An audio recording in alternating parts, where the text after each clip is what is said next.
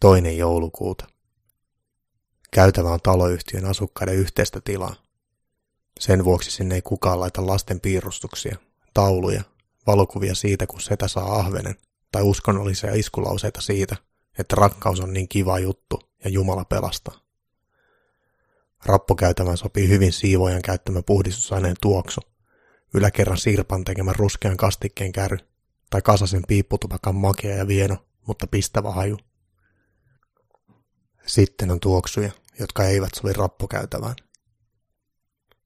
Vastapäinen asunto on ollut neljä kuukautta tyhjillään, mutta eilen pihassa oli ollut vuokrapakettiauto, ja se oli tuonut mukanaan epäilyttävää toimintaa viereiseen asuntoon.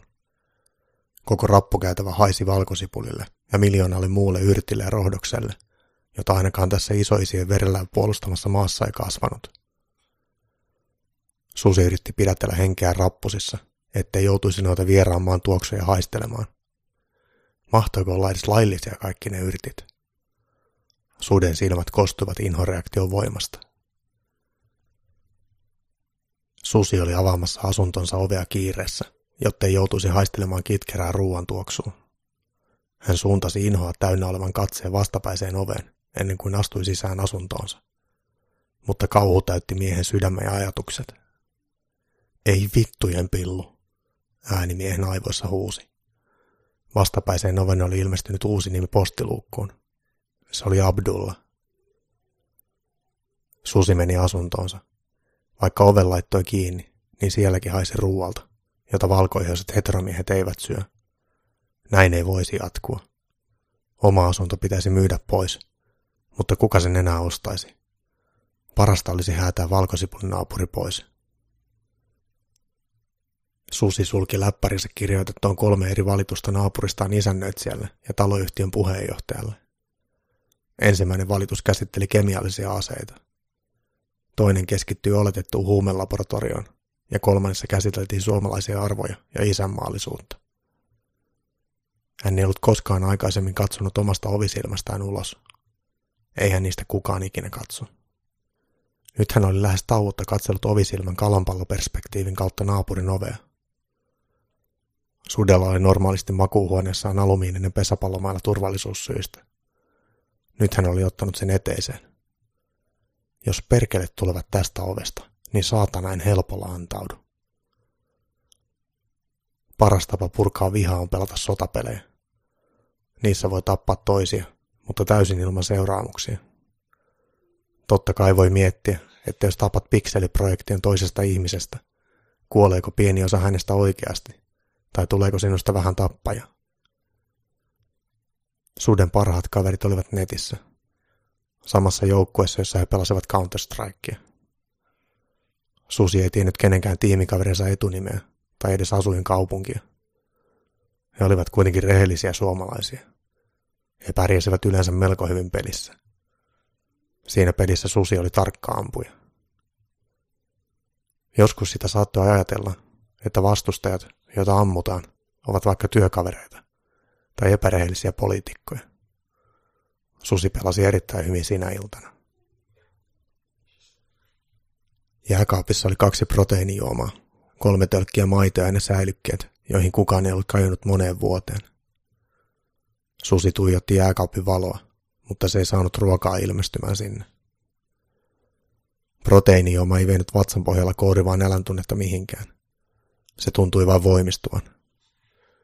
Susi ei halunnut mennä kauppaan, sillä siellä olisi liikaa ihmisiä. Kassan tytöllä oli jotain helvetin tonttulakkeja. Onneksi pakkasesta löytyi neljäsataa grammaa naudan jauhelihaa. Hän laittoi sen ensin mikroon sulamaan kymmeneksi minuutiksi ja meni pelaamaan yhden kierroksen sotapeliä. Kotimaisen naudan tuoksu alkoi jo tuntua vain sulatuksen jälkeen hyvältä. Tuoksu levisi keittiöstä työhuoneeseen, missä Susi pelasi.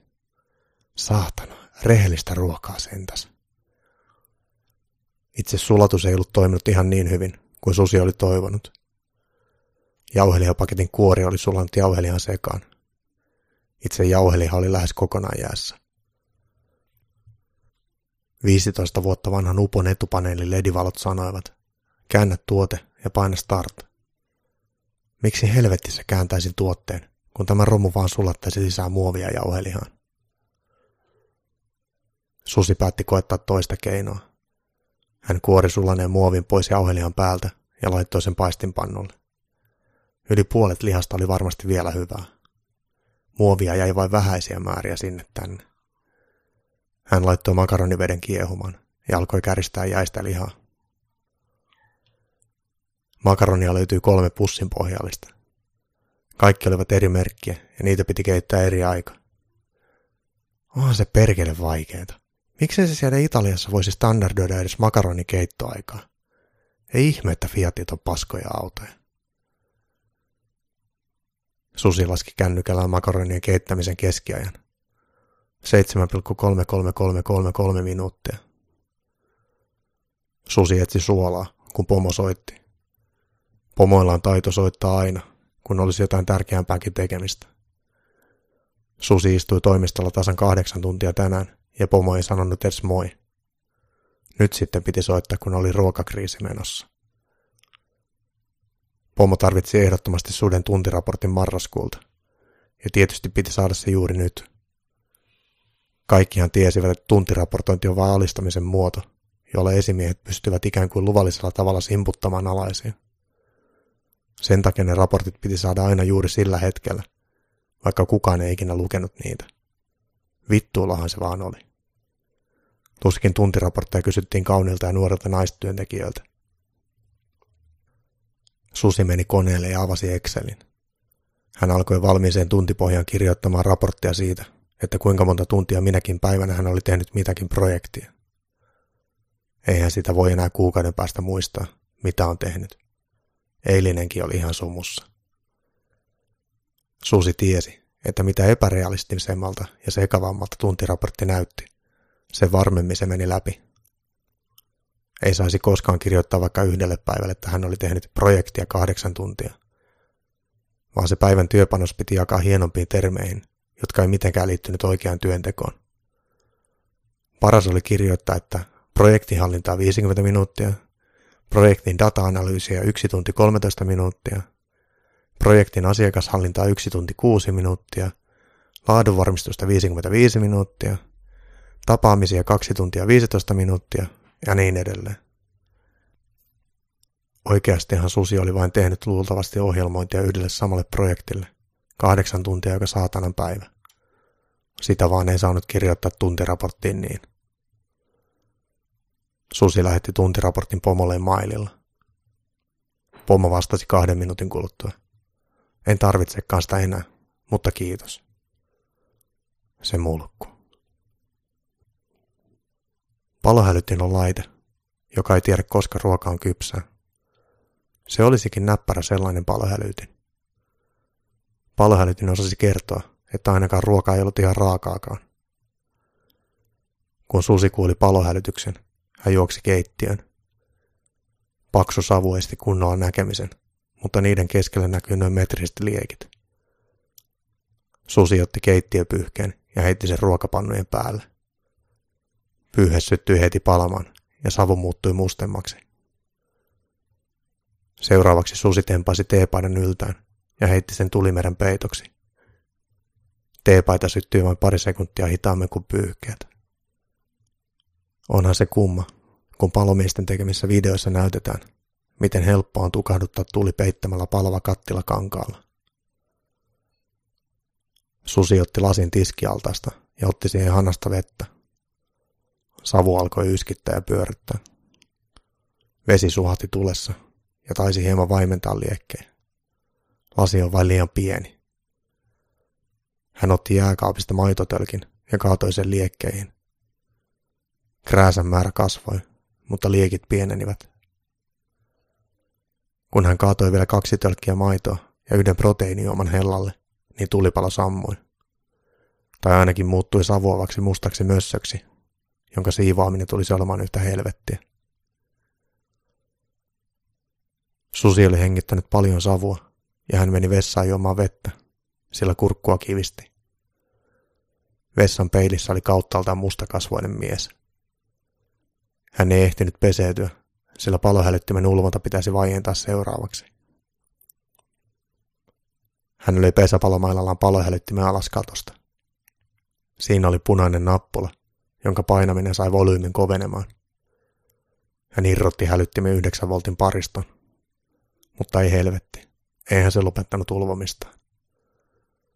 Hän laittoi palohälyttimen keittiön pöydälle ja löi siihen kahdesti olan takaa pesäpalomailalla.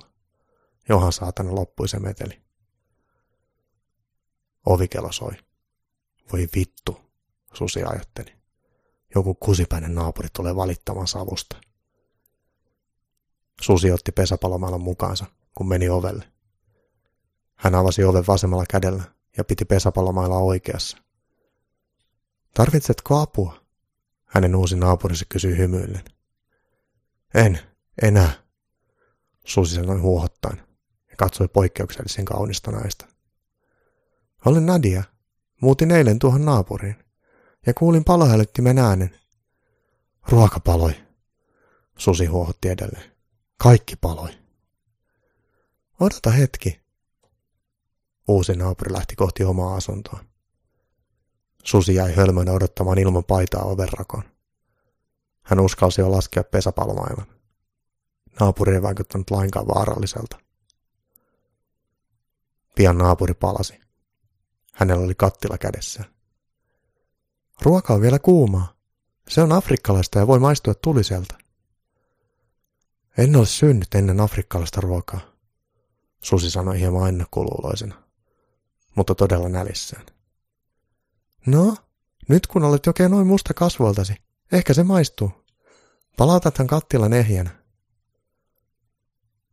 Ruuassa oli paljon mausteita, joita Susi ei tunnistanut, ja riisikin oli ihan erilaista kuin normaalisti. Siitä huolimatta, se oli varmastikin parasta ruokaa, jota Susi oli koskaan syönyt.